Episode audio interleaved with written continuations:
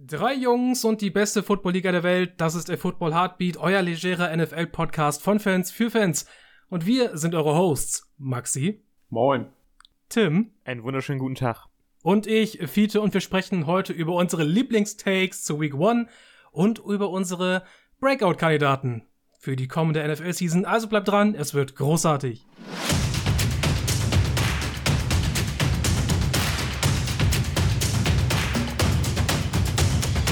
Es geht wieder los. Preseason Bums ist vorbei und wir können uns endlich dem richtigen Football widmen. Ist das nicht fantastisch?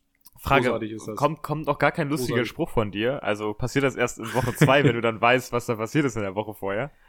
Keine Ahnung und außerdem ist das, ähm, also desto länger wir den Podcast machen, desto sch schwieriger ist es teilweise, irgendwelche lustigen Sprüche für den Anfang rauszusuchen. Ah, fiese. Deswegen habe ich jetzt äh, über die letzten paar Folgen so eine kleine Standardformel etabliert. Ähm, mal gucken. Viele, viele zwängt uns hier in ein Korsett, in das wir nicht reinpassen. Ja, genau. Ich fühle mich unwohl. ja. Aber man, wer sich so unwohl fühlt dieses Jahr, vielleicht und vielleicht, äh, ja, wo vielleicht Sorgen angebracht sind, das sind so heute unsere ähm, Themen. Zumindest für das die erste Woche, ne? Also. Ja, mal gucken, aber es ist auch eine sehr Quarterback-lastige Folge, wie ich festgestellt habe. Also es ist ein bisschen was zu entpacken. Wer das noch nicht kennt aus dem letzten Jahr, wer vielleicht das, das allererste Mal bei uns einschaltet, ja? Seit letztem Jahr sprechen wir äh, also immer über ein paar Takes zur kommenden Woche, je nachdem, was gerade so Spannendes ansteht. Dabei sind nicht immer alle Teams abgedeckt, also macht euch da äh, eventuell Hoffnung oder Sorgen, ob euer Team vielleicht dabei ist oder nicht. Denn äh, das erfahrt ihr nur, wenn ihr uns hört. Haha. Welches Team haben wir letztes also, Jahr die ganze Zeit nochmal ausgelassen? Da gab es doch irgendwie Beschwerde irgendwann. Ähm, war das die 49ers?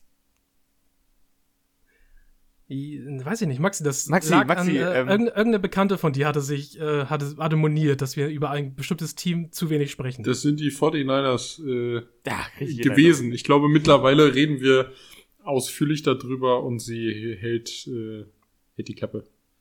Ja. okay, fantastisch. Also, äh, Feedback gerne ähm, über den Postweg. Äh, an äh, unbekannte Adresse, damit wir auf jeden Fall davon erfahren. Ja, wir haben gar nicht so viel, was wir äh, machen möchten. Also wir haben jetzt auf dem News-Tableau eigentlich nichts. Das verpacken wir mal jetzt mal eher so in den Takes, äh, die gleich kommen. Das heißt, ich würde gleich reinstarten mit dem Season Opener. Das ist ein geiler Season Opener. Das ist ja, Premium. Aber ich bin ein bisschen enttäuscht, dass ich ja. nicht sehen kann, weil ich arbeiten muss. Äh, ja, stimmt. Es ist halt leider äh, wunderbar nachts. Aber Leute, da draußen, nicht? Bevor wir dann hier gleich starten, stellt euch sicher, dass ihr abonniert habt, dass ihr einen Follow-Mechanismus aktiviert habt. Äh, schaut doch gerne auf Twitter vorbei unter @afa_podcast und empfehlt uns natürlich auch gerne weiter. Also nun zu dem, was wir den Hauptteil nennen. Jetzt, wo wir davor nichts haben. Also, der Season Opener in der Nacht in Deutschland von Donnerstag auf Freitag bestreiten die Bills gegen die Rams im wunderschönen SoFi Stadium. Und das ist halt wirklich jetzt der König gegen den Thronanwärter. Also einen besseren Opener und vielleicht auch Platzbestimmer könnten wir uns gar nicht vorstellen. Das wird eine knackige Offense gegen eine knackige Defense und da habe ich richtig Bock drauf. Ja, und auch jeweils andersrum. Ja, obwohl das Bills, ähm, das, das, ähm, also für mich ist das Duell Bills Offense gegen äh, Rams Defense noch ein, das etwas tick geilere Duell. Das ist so ein kleiner Tick aber nur. Da habe ich richtig Bock drauf. Also ich bin einfach gespannt, wie die Teams reinstarten in die Saison, ne? Das heißt, wir haben zwei Teams, in die wir sehr große, ja nicht Hoffnung setzen, aber die, die wir ähm, einen, einen tiefen, also einen tiefen Playoff-Run auch zutrauen können. Und dass die direkt im ersten Spiel der Saison aufeinandertreffen, ist natürlich ein Knaller, weil da zeigt sich schon so, äh, wer hat richtig Bock, wer hat die Macht im, im Haus, wer nimmt schon den ersten Sieg mit von, von wichtigen Spielen. Ne? Also jedes Spiel ist wichtig in der Saison und gegen den ähm, harten Gegner einen Sieg mitzunehmen, das ist natürlich das, das Beste. Ähm, ja, wird geil. Ja, in dem bisschen, was wir an Preseason gesehen haben von Josh Allen, da sah er so aus, als wäre er schon in Midseason-Form. Also wenn er gleich reinstartet, äh, wie er letztes Jahr aufgehört hat, dann, huh, dann wird das richtig gut. Dann haben die Rams auch eine ganze Ecke damit zu kämpfen. Weil die Bills Offense sieht so gut aus äh, wie noch nie, denke ich. Und auf der anderen Seite haben wir Matthew Stafford, der leider ein bisschen am Ellenbogen äh, laboriert. Äh, Gerade auch am Wurfabend könnte ein bisschen schwierig sein, aber ich denke mir so, wenn da jemand durchspielt durch so eine Verletzung, dann ist es Matthew Stafford, der vielleicht härteste Hund, den wir auf Quarterback haben derzeit in der Liga. Die geben sich vielleicht nichts offenstechnisch. Das, das könnte auch ja, also so ein richtig, richtig schön High-Scoring-Game werden. So richtig ja, crazy, hoffe, Alter. Wird richtig also geballert. Auch, auch, wenn, auch wenn beide mit guten Defenses kommen, ähm, wünscht man sich doch natürlich, dass da viele, viele Punkte bei rumkommen. Dass wir viele explosive Plays haben, dass es Werbung ist für diesen Sport und ich denke, dass offensive Werbung immer noch besser ist als defensive Werbung. Da haben sie den passenden, äh, den passenden Season Opener einfach für gewählt. Ja, war bestimmt nicht so beabsichtigt von der NFL. ja, auf, auf keinen Fall. Purer Zufall. Ja.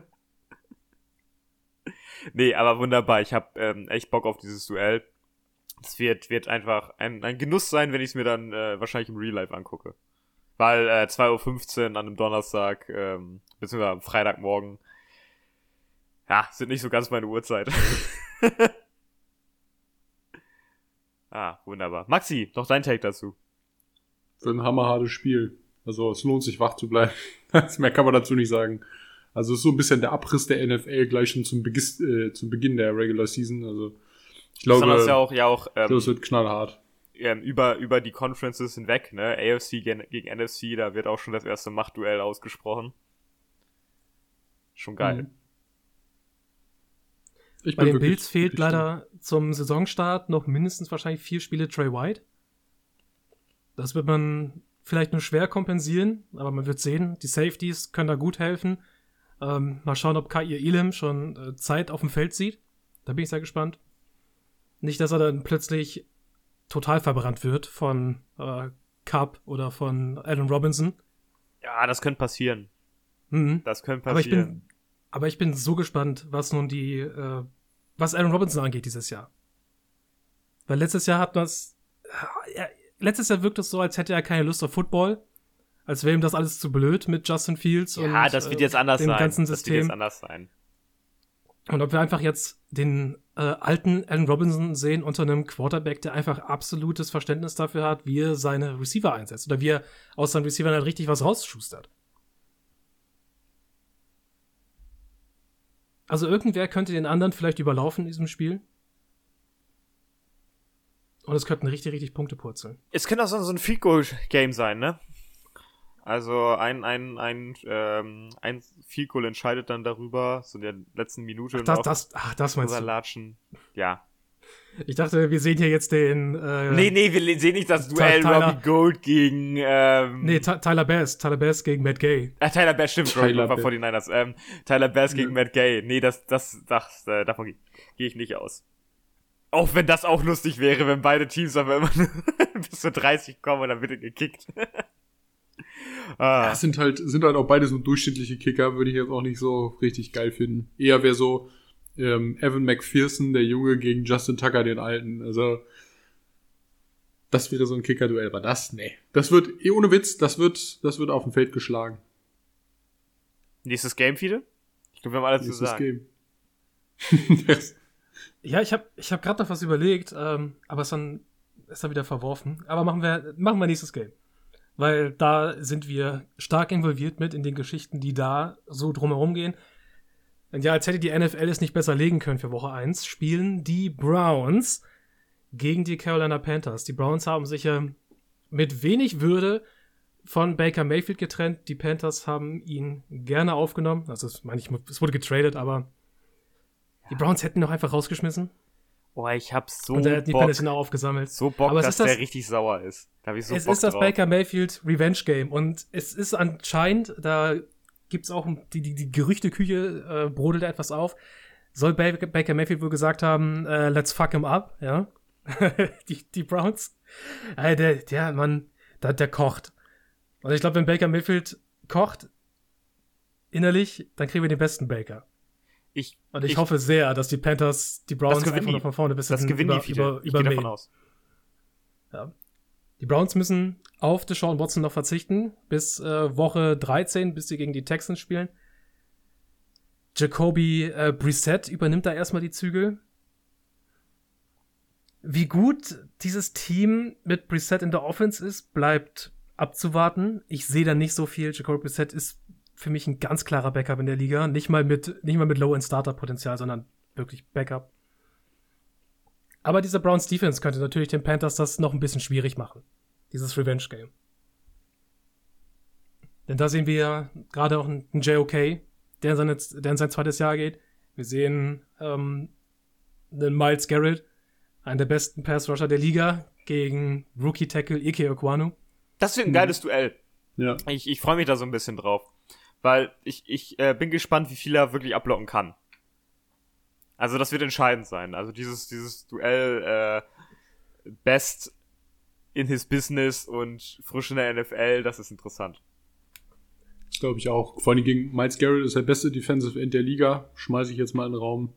Ähm, da, an dem musst du dich eigentlich messen. Du musst dich immer am möglichst besten messen, wenn du schon als einer der besten Tackle gedraftet wurdest. Misst dich mit Miles Garrett. Und ich glaube, das könnte ein paar blaue Augen geben, aber ich glaube, daraus lernt man dann auch. Ne? Ja, aber ich, ich finde, dass die Panthers jetzt mit, also, jetzt nehmen wir mal an, wir haben einen fitten Christian McCaffrey, fitten DJ Moore, fitten Robbie Anderson, fitten Terrace Marshall Jr. Zusammen mit einem Baker Mayfield, der richtig, der hat richtig Bock. Der hat richtig Bock, sein, sein, sein bestes Spiel seiner Karriere rauszuholen. 100 Prozent. Der will, der will's allen zeigen. Ich hoffe, er überpaced dadurch nicht irgendwie oder macht irgendetwas Unüberlegtes, sondern spielt einfach seinen besten Football. Dann gewinnen das die Panthers. Davon gehe ich aus. Weil das Team ist ja ansonsten gut aufgestellt. Sie kommen auf jeden Fall mit der besseren Offense aufs Feld. Ja äh, gerade auch halt auf Quarterback gegen Jacoby Brissett auf der anderen Seite sollte auch die Panthers Defense, die eigentlich gut aufgestellt ist, äh, Möglichkeiten haben. Aber was äh, das Duell angeht zwischen äh, Miles Garrett und Ike Okwanu, wisst ihr noch, wie wir letztes Jahr die erste Folge genannt haben, nach der ersten, äh, nach der ersten Woche? Oh, ähm, das, das Sack-Monster, ähm, ja, ja, Cardinals waren das. Hier, ja, fast dann. Das war Sackmanufaktur C. Jones. Ja, C. Jones war es, genau, genau. Da hat äh, Chandler Jones im ersten Spiel, glaube ich, 5-6 gemacht. 5-6, ja. Ja. Ich weiß nicht, ob es 5 werden, aber ich kann mir 4 sehr gut vorstellen. Also reden wir nächste Woche vielleicht von äh, Sackmanufaktur M. Sackmanufaktur M. Garrett. ja, dass der Baker Mayfield hinter der Line of Scrimmage wahrscheinlich viermal erwischt. Es wird ein schwerer Abend für Ike Oguanu und die Panthers äh, Defensive, äh, Offensive Line. Das denke ich auch. Aber sei es drum. Ich bin, bin gespannt auf, auf die Wide Receiver der Panthers. Das ist auf jeden Fall noch eine Sache, die mich, äh, die mich triggert. Ähm, du hast äh, zu spielen gegen Denzel Ward, einen der besten Corner der Liga. Finde ich sehr interessant. Äh, Baker Mayfield kennt ihn, das hilft ihm ja aber nicht unbedingt jetzt. Äh, die Receiver müssen ihn kennen. Ähm, ja, wie, wie heißt unsere Terrasse noch? Marshall Junior? Terrace Marshall Junior, ja. Terrace, Terrace Marshall Junior. Ich will sehen, ob der Ex-Receiver ist oder ob er es nicht ist. Ähm, also ich will da wieder ein paar, paar richtige Brote auf den. Aber sehen. du hast jetzt auch eine schöne B-Variante noch stehen. Jetzt nicht, nicht Ding, aber du hast noch LaVisca Chenault geholt, was ich irgendwie einen sehr guten. Also, ich finde ihn auch gut. Finde ich sehr cool. Äh, der wird das Team auf alle Fälle äh, bereichern. Ja, Wide Receiver Core ist gut bei den Panthers, kann man ja. nicht sagen. Jetzt kommst Und du hast jetzt mal einen Quarterback, der die auch, hm? also, weiß nicht, all der Baker Mayfield Hate, den wir die letzten Jahre durchgegeben haben, war, äh, dass Baker Mayfield mit diesem Browns Team wahrscheinlich mehr hätte erreichen sollen. Ich finde aber, er macht das Panthers Team jetzt eindeutig stärker. Deutlich stärker. Ja, als Sam, jeder macht das stärker als Sam Darnold. Selbst Mitchell Trubisky wäre da besser gewesen als Sam Darnold. Also, ganz ehrlich. Nichtsdestotrotz und, warten wir mal. Und wir werden wahrscheinlich auch wieder einen besseren Robbie Anderson sehen, der ja. letzte Saison mit äh, Sam Darnold, oh, wer hätte es erwartet, wieder absolut in der Versenkung verschwunden ist, mhm. nachdem er ein richtig gutes Jahr unter Teddy Bridgewater hatte. Also das spricht offensiv einiges für die Panthers, es spricht defensiv einiges für die Browns. Oh, ich hab Bock auf JC Horn. JC Horn, das, das Game, da habe ich richtig Lust drauf. Ach, gut, der ja, muss wir auch sehen hoffen, zeigen, ja. Wir sehen hoffentlich wieder JC Horn, dass der äh, fit mitspielen kann. Das wäre sehr wichtig. Damit wir ihn weiter evaluieren können. Hatte ja einen guten Start in die letzte Season, ist dann äh, nach drei Spielen ausgefallen. Ja, wichtig ist, dass er nicht den, den Jeff Okuda macht, ne? Also der muss jetzt wirklich ja. stay healthy, ne? Also das ist das Wichtigste. Alter, ich habe gerade gesehen, Absolut. wie euer Kicker ist, Fiete. Wer ist denn Eddie Pinero? Eddie oh, Pinheiro. Ich wollte gerade sagen, Wer Chicago. Eddie Pinheiro? Eddie Pinheiro, Chicago Homeboy, bevor äh, Kairos Santos kam. Ah. Obwohl direkt davor, ja. jetzt muss ich mal sagen, ich glaube direkt davor, das, nee, davor hatten wir noch hier, ähm, wie hieß das, das, das Ungetüm? Ähm, der Spongo, der uns die, die Double Doings beschert hat. Cody Parky. Cody, Cody fucking Parky. Den gab's ja auch noch. Äh, ja, nee, der ist gut. Pinheiro kannst du, ist eine solide Bank, ist ein mittelmäßiger Kicker, Frage, aber ist okay. Ist, ist J.J. Jensen wirklich der Longsnapper, den ihr in der vierten Runde geholt habt, viele, damals? Nein, Tim, pass Nein, auf. Das ist der alte. Ähm, J.J. Jensen ist der alte ah. Veteran, der letztes Jahr weitergespielt hat für äh, Fletcher Thomas. Äh, Fletcher Thomas, das ist äh, der, den wir Runde 4 genommen haben, meine ich, oder Runde 5. Auf jeden den Fall. rausgeschmissen. Also man, man, hat, man, man hat einen Longstepper gedraftet. Grundsätzlich ist das furchtbar, egal welchen Pick. Äh, ja, der hat ja immer Rückenprobleme und den hat man gecuttet. Ja. Und J.J. Jensen darf nicht in Rente gehen. Über, über Fletcher Thomas, Thomas Fletcher möchten, möchte ich nicht mehr reden. Sorry. ja, ist vorbei. Es tut weh. Ah, wunderbar. Aber ich glaube auf alle Fälle, dass wir ähm, bessere Panthers sehen möchten und ich, ich weiß nicht, ich wünsche irgendwie, weiß nicht, letztes Jahr hatte ich so ein kleines Ding für die Browns, also ich sagte, die Browns können wir das holen, jetzt irgendwie, weiß ich nicht, ich bin ein bisschen mad auf die Browns. Durch die ganze Aktion mit Sean Watson und sowas. Wir sind alle mad auf die Browns. Browns die Browns ja. sind gerade Arschlöcher und die Browns dürfen bitte jedes Spiel verlieren, was sie verlieren. Also, ja. Ihr wisst, was ich meine. Die Panthers können hier ruhig gewinnen, ich supporte sie. Mit, mit, mit Herz und Seele. Ja, da hat man sich dann doch, glaube ich, am Ende ins eigene Knie geschossen. Mit der, der Sean Watson-Geschichte bei den Browns. It's so sad. Wir schauen zur Partie der San Francisco 49ers. Guck mal, da sind sie. Wir sprechen heute über San Francisco. Bei den Chicago Bears. Und da stehen halt vor allem die Second Year Rookie, äh, die Second Year Rookie QBs. Was rede ich denn da? Die Second Year QBs, Trey Lance und Justin Fields im Vordergrund. Lance sieht das wahrscheinlich das erste Mal als äh, Starter richtig das Field. Oh Gott. Oh Gott, jetzt hört's aber auf. Ey, ja. das Auslandsjahr in Amerika oder was? Ja. Mein Name ist gar nicht Fiete, ich heiße Lisa. ähm, ich war ein Jahr in den USA und dann nochmal für zwei Wochen in Australien. Ja. Nein, und Justin Fields, äh, der ist jetzt auch der Starter für die Season. Wir müssen uns nicht noch um irgendwelche anderen Quarterbacks kümmern, äh, die da Snaps von ihm wegnehmen. Es wird super interessant. Justin Fields haben wir in der Preseason schon gesehen und es sieht zumindest so aus, als hätte man jetzt eine schematische Idee, wie man ihn einsetzt. Das heißt, da können wir optimistisch sein. Und bei Trey Lance müssen wir halt sehen, dass er das, was die San Francisco 49ers in ihn investiert haben, dass es das auch wert war. Ich habe ein bisschen Angst für die 49ers. Wenn die das erste Spiel gegen die Bears verlieren, dann, dann wird's hart. Das musst du eigentlich gewinnen. Sorry, so leid es mir tut, Maxi, aber das ist halt einfach ein Duell, was die 49ers gewinnen müssen. Du, ich, wie gesagt, ich rechne mir da jetzt auch keine hohen Chancen aus, da irgendwie zu gewinnen. Äh, ich hoffe, dass Justin Fields äh, weiter Erfahrung sammeln kann und nicht kaputt gemacht wird. Und dann ist der Rest für mich auch in Ordnung. Also ja, das Duell an der Line of Scrimmage ist ziemlich nasty. Ja. Das ist scheiße. Aber, ja, aber, du, aber, aber du kannst aus Justin Fields was rausholen. Also, ich denke, dass sie ihn viel auf Bootlegs äh, setzen und viel auf Scrambled setzen bei ihm. Und dass er dann einfach äh, Plays macht. Also, dass er schematisch die Offensive Line etwas entlastet. Und nicht einfach eine Offensive Line zerbricht und dann, wo ist Justin Fields? We don't know. Mhm. Dass er den Ball mal ähm, dass er aber auch ein Quick Game drauf hat, meinst du? Also, dass er erstens den Ball halt halten kann und die Plays macht im, im Scramble, im Bootleg und dass er aber auch eine schnelle Option hat. Also, dass er endlich mal richtig äh, Struktur reinkommt in die äh, Offense der Chicago Bears, nachdem das letztes Jahr dann ein absolutes Trümmerhaufen gewesen ist. Ja, wohl wahr. Wohl wahr. Ich mag da gar nicht so gerne drüber reden, weil es echt nicht gut aussieht. Ja, aber du hast, ein, also ich finde, du, du hast ein paar Spieler, also für die Bears ist es jetzt keine Saison, wo du, wo du viel anstreben kannst, aber du kannst ein paar Sachen austesten noch weiter. Also ich finde, du hast ein ganz interessantes junges Receiver-Core, was da rumläuft. Ähm, was du, was du ein bisschen mit viel Harmonie, also dass die Harmonie zueinander aufbauen. Ich find, bin auf alle Fälle ähm, auf die zweite Saison von Daniel Mooney gespannt. Ähm, der jetzt ja. Die dritte. Das ist die dritte. dritte ist das sogar schon? Ja. Ja, aber ja. der jetzt ja der jetzt zum ersten Mal die klare Nummer eins ist. Letztes Jahr war ja sie ja nur halb. Ja, letztes Jahr, ja. letztes Jahr hatte er sein Breakout. Sein Breakout, genau. Yards jetzt ist er die klare Nummer eins und jetzt bin ich mal gespannt, was da so geht. Sie haben noch EQ St. Brown geholt. Ähm, mal gucken, der ist ob der aktuell vielleicht... der Nummer zwei Receiver. Das ja. ist der Z-Receiver. Das ist schon echt hart. Ja, also. aber vielleicht, vielleicht kommt der, wächst auch ein bisschen über sich hinaus, ne? Also mal, mal gucken. Ich möchte ganz ehrlich, ich möchte es schwer für ihn hoffen, sonst wird er wieder in der Versenkung verschwinden. Das wäre ja. sehr schade. Aber ähm, ja, also es gibt so ein paar, paar Missstände. Nichtsdestotrotz bin ich froh um das Defensive Backfield, was da jetzt mittlerweile zusammengeschustert wurde. Die beiden Rookies.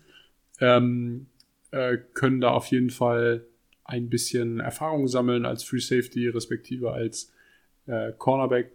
Ähm, ansonsten, wie gesagt, auch defensive-technisch äh, einfach mal abwarten. Also ich bin gespannt, wie das neue Defensive, äh, Defense-System funktioniert.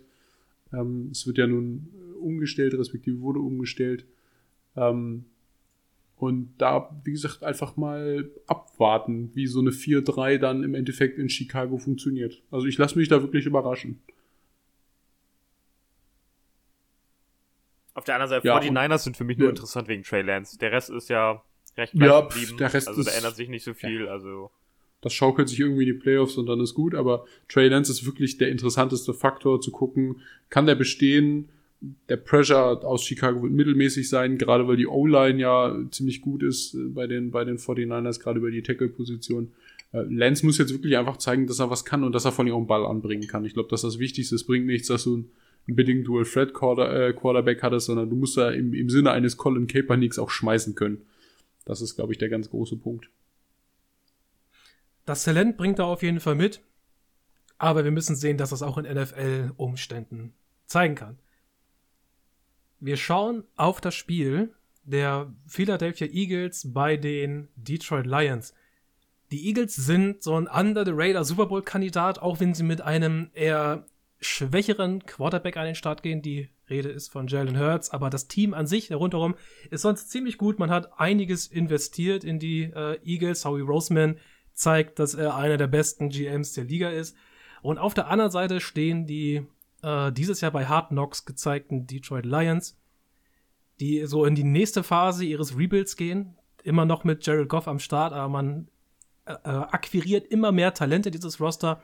Und wir erwarten dieses Jahr, glaube ich, wieder einen sehr harten Kampf der Lions.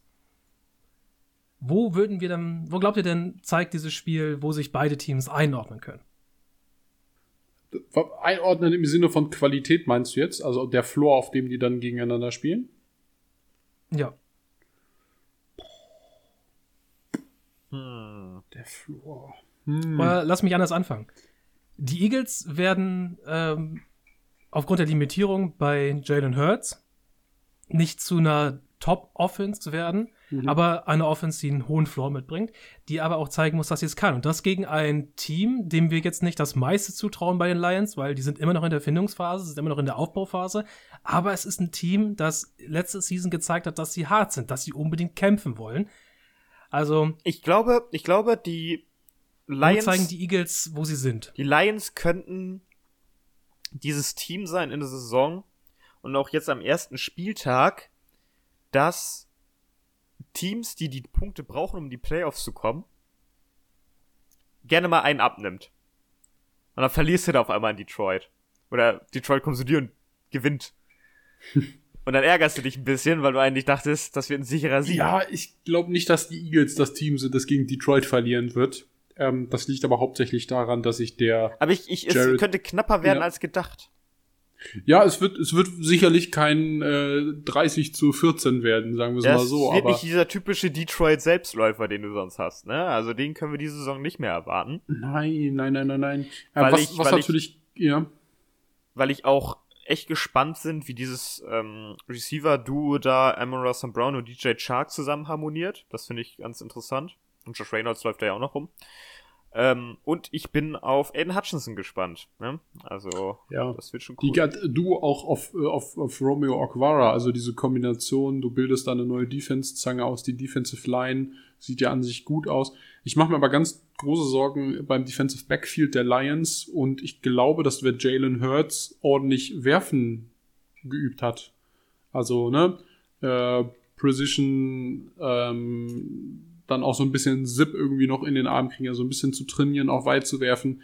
Wenn der präzise Mitteldistanzbälle anbringen kann, ähm, können die Receiver, die sie in AJ Brown haben oder auch einem Devontae Smith mit seiner unglaublichen Geschwindigkeit, ähm, können dann eben auch solche Cornerbacks in, ich sag mal, einem Jeff Okuda äh, verbrennen. Und ich glaube, dass das dann auch äh, gilt, dann die Außenseiten über die Mitteldistanz eben anzugreifen für die, für die Eagles. Und genau da werden dann die Lions auch verlieren. Also die Lions werden nicht durchs, durchs Laufspiel, sag ich mal, oder die, die Run-Pass-Options verlieren, sondern die werden, glaube ich, durchs Passing-Game verlieren. Aber glaubst du auch daran, äh, Maxi, dass die Lions äh, ein harter Gegner sind, dass man gegen die immer kämpfen muss? Nee, ich glaube, immer kämpfen nicht. Ich glaube, dass die Lions eher Team äh, sind, das jetzt in den, und ins untere Mittelfeld aufsteigt, ähm, aber die, die noch lange nicht, ähm, weiß ich, so, so, so, so, ein, so ein kleiner Understatement-Gegner werden, weißt du? Also, wo du immer denkst, oh, gegen die könnten wir auf den Sack kriegen. Das glaube ich nicht, nein. Ich glaube, die sind eher wie die Washington Redskins, hm. äh, Entschuldigung, Footballteam. Jetzt sind es ja die Commanders, Commanders letzte Saison, wo du denkst, ja, okay, du gehst hin, aber eigentlich weißt du, wenn du ein gutes Spiel ablieferst, dann gewinnst du auch. Nee, ich glaube, ich glaube, die sind, die sind, die sind da, da drüber, definitiv. Ja, die können dir, die können dir Punkte ab, also die können selber punkten und können dich daran hindern zu scoren.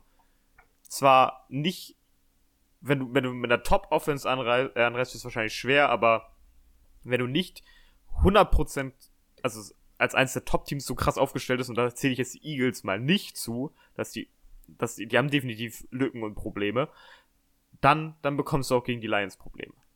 Also kannst du Probleme bekommen. Du solltest das Spiel gewinnen, aber es könnte auch schlecht für dich laufen. Deswegen, ja, also ich, ich bin, denke, ich denke, das ist ein spannenderes Spiel, als man denkt. Ja, ich denke, die Lions fordern ein mental heraus. Es, es, es wirkt mehr wie so ein Pushover-Team, was sie in gewisser Weise auch irgendwo noch sind, aber sie sind, glaube ich, weg. Äh, sie, sie, spielen nicht in derselben Pushover-Liga wie nun wahrscheinlich Seattle oder eventuell auch ähm, die Texans. Sondern gegen die Lions, denke ich, wirst du mental immer dein A-Game bringen müssen. Wirst verbissen sein müssen, wirst dich da durchkämpfen müssen, vielleicht auch. Und das ist das, was die Eagles mindestens zeigen müssen, denke ich. In dieser Liga. Und deswegen finde ich dieses Spiel so spannend. Als Standortbestimmung dessen, wie sind die Eagles drauf? Und dafür finde ich, wenn sie jetzt die Lions ähm, an Grund und Boden spielen, umso besser. Aber wenn sie sich auch nur einen Arbeitssieg gegen die Lions rausholen, ist es, ist es viel wert. Das ist dann nichts, worüber wir sagen müssen, uh, da hast du gerade gegen die Lions nur so, nur so ganz knapp gewonnen, sondern ich denke, selbst ein Arbeitssieg gegen die Lions äh, sagt viel über dein Team aus. Und was, finde ich, auch ein Riesenlob ist für die Lions an diesem Zeitpunkt in ihrem Rebuild. Gut, dann lassen wir uns mal überraschen. Auf jeden Fall. Aber ich habe sie eben angesprochen, die Texans, ah, jetzt eines der Pushover-Teams dieses Jahr. Die spielen innerhalb der eigenen Conference äh, zu Hause gegen die Colts. Und da ist nun die große Frage, jetzt wo Matt Ryan, ehemaliger Atlanta Falcons MVP und Quarterback, was er jetzt aus diesem Colts-Team rausholen kann. Ich glaube, wir können. Da, dass es noch so ein Eingewöhn glaubt ihr, dass es noch so ein Eingewöhnungsspiel wird? Oder glaubt ihr, dass wir relativ früh sehen, okay, diese Colts mit Matt Ryan, das ist ein äh, wirklicher Kandidat in der AFC, mit dem man rechnen muss? Ich könnte mir vorstellen, dass Matt Ryan nicht so ein zweiter, also zweiter Frühling ist vielleicht die, ähm, die, die, der, der, das, der falsche Begriff, aber dass Matt Ryan vielleicht so, so einen zweiten ähm, ähm, Sommerwindhauch bekommt. Sommerwind. Ja, genau. Der, der, ja. ähm, äh, dass er, dass er nochmal äh, in, in vielen Spielen zeigen kann, äh, da ist noch Juice im Tank und das läuft noch, aber man auch seine Limit, äh, Limit, sein Limit sieht. Gott, nicht so kompliziert mhm. denken. Also, ja. da, mhm. das sollte gegen die Texas kein Problem werden. Das wäre sehr überraschend. Ähm, aber ich habe auf alle Fälle Bock. Und was, was ich sehen möchte, ist, dass die O-Line der Colts die Texans D-Line dominiert. Und zwar ganz klar. Oh, das ist spannend. Ja. Finde ich, weil da machst du, machst du ein Thema auf. Ich weiß nicht, ob Max noch was anderes vorher sagen möchte, aber ich glaube, dass die, die Texans zumindest in der Defense ziemlich feisty sein könnten.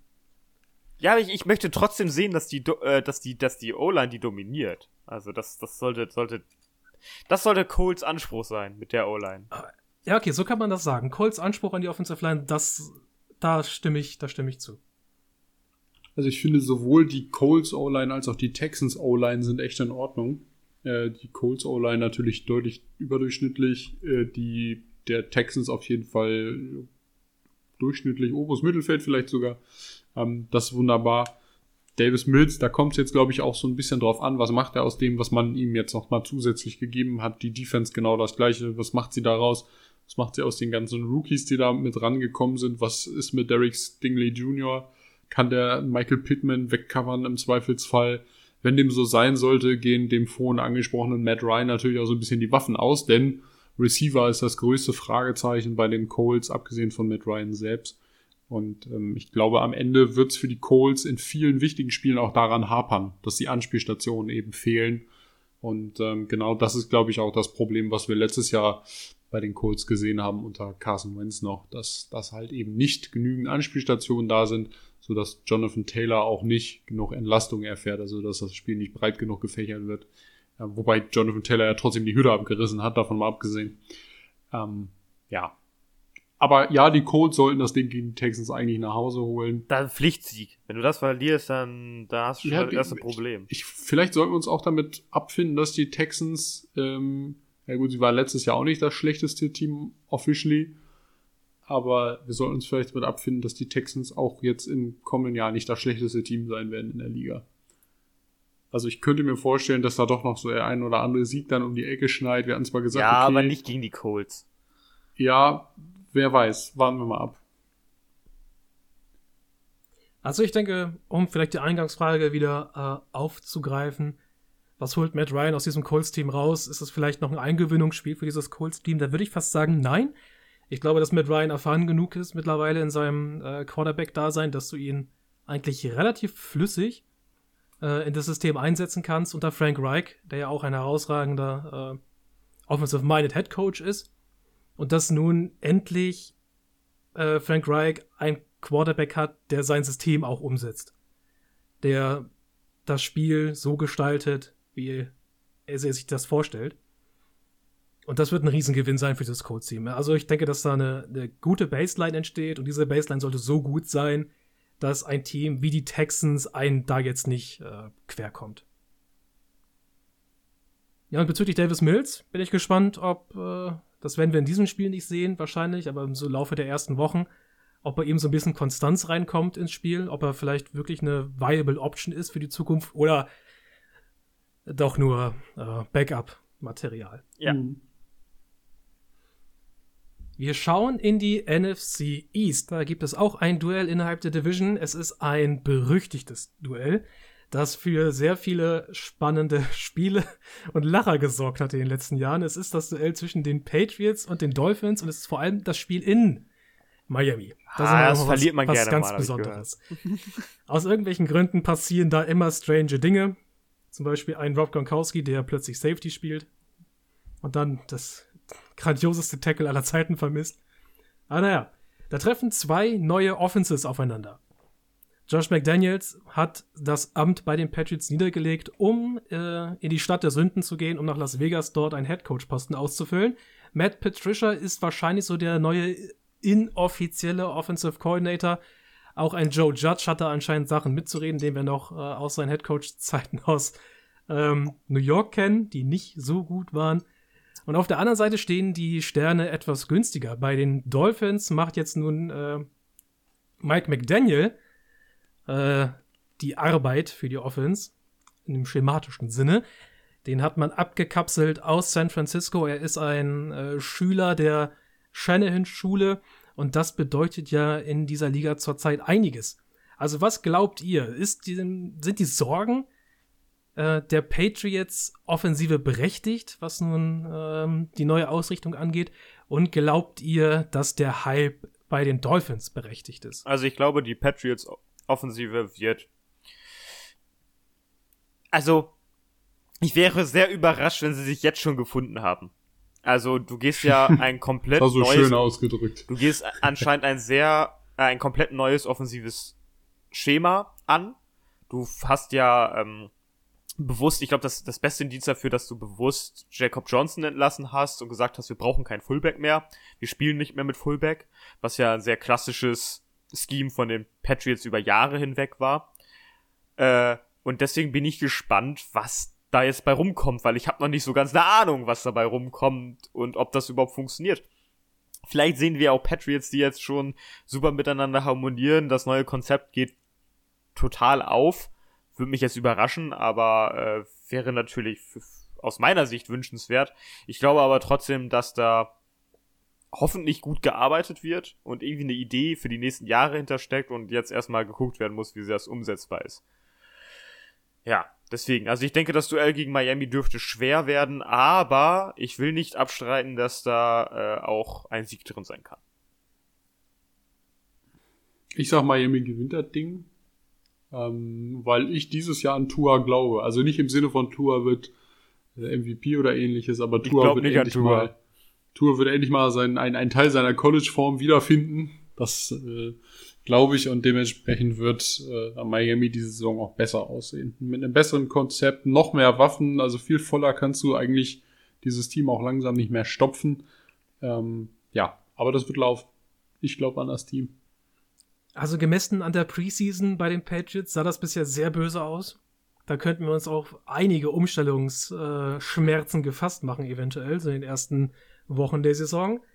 Ich mache mir da so ähm, ja auch ein paar Sorgen, was die Entwicklung von Mac Jones angeht jetzt. Äh, dass wir sie da jetzt plötzlich das System neu aufrollen, das dann eventuell nicht ganz funktioniert. Also, dass man da vielleicht so das Sophomore hier von Mac Jones so ein bisschen in die Tonne tritt und die Entwicklung ein bisschen hemmt. Das wäre sehr schade. Und bei Tour, ja, ich meine.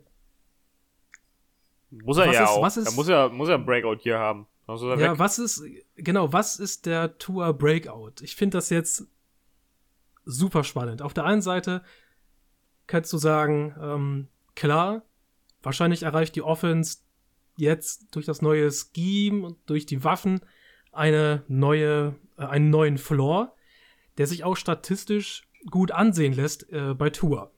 So dass wir dann am Ende der Saison irgendwie da alle stehen und gucken aufs, ähm, äh, auf den Boxscore und denken, yo, klar, das Breakout, kein Ding. 4000 äh, Yards, äh, 28 Touchdowns, 9 Interceptions oder so. Das ist, das wäre ziemlich solide. Nicht fantastisch, aber solide. Aber was wissen wir dann eventuell von Tour? Haben wir das dann ist es dann wieder so wie bei den San Francisco 49ers mit, mit äh, Jimmy ja. Garoppolo, wo, wo Garoppolos Zahlen sind gut, ja, und er kann das auch umsetzen, aber wir sind uns alle einig, dass Jimmy Garoppolo kein Elite-Quarterback in dieser Liga ist.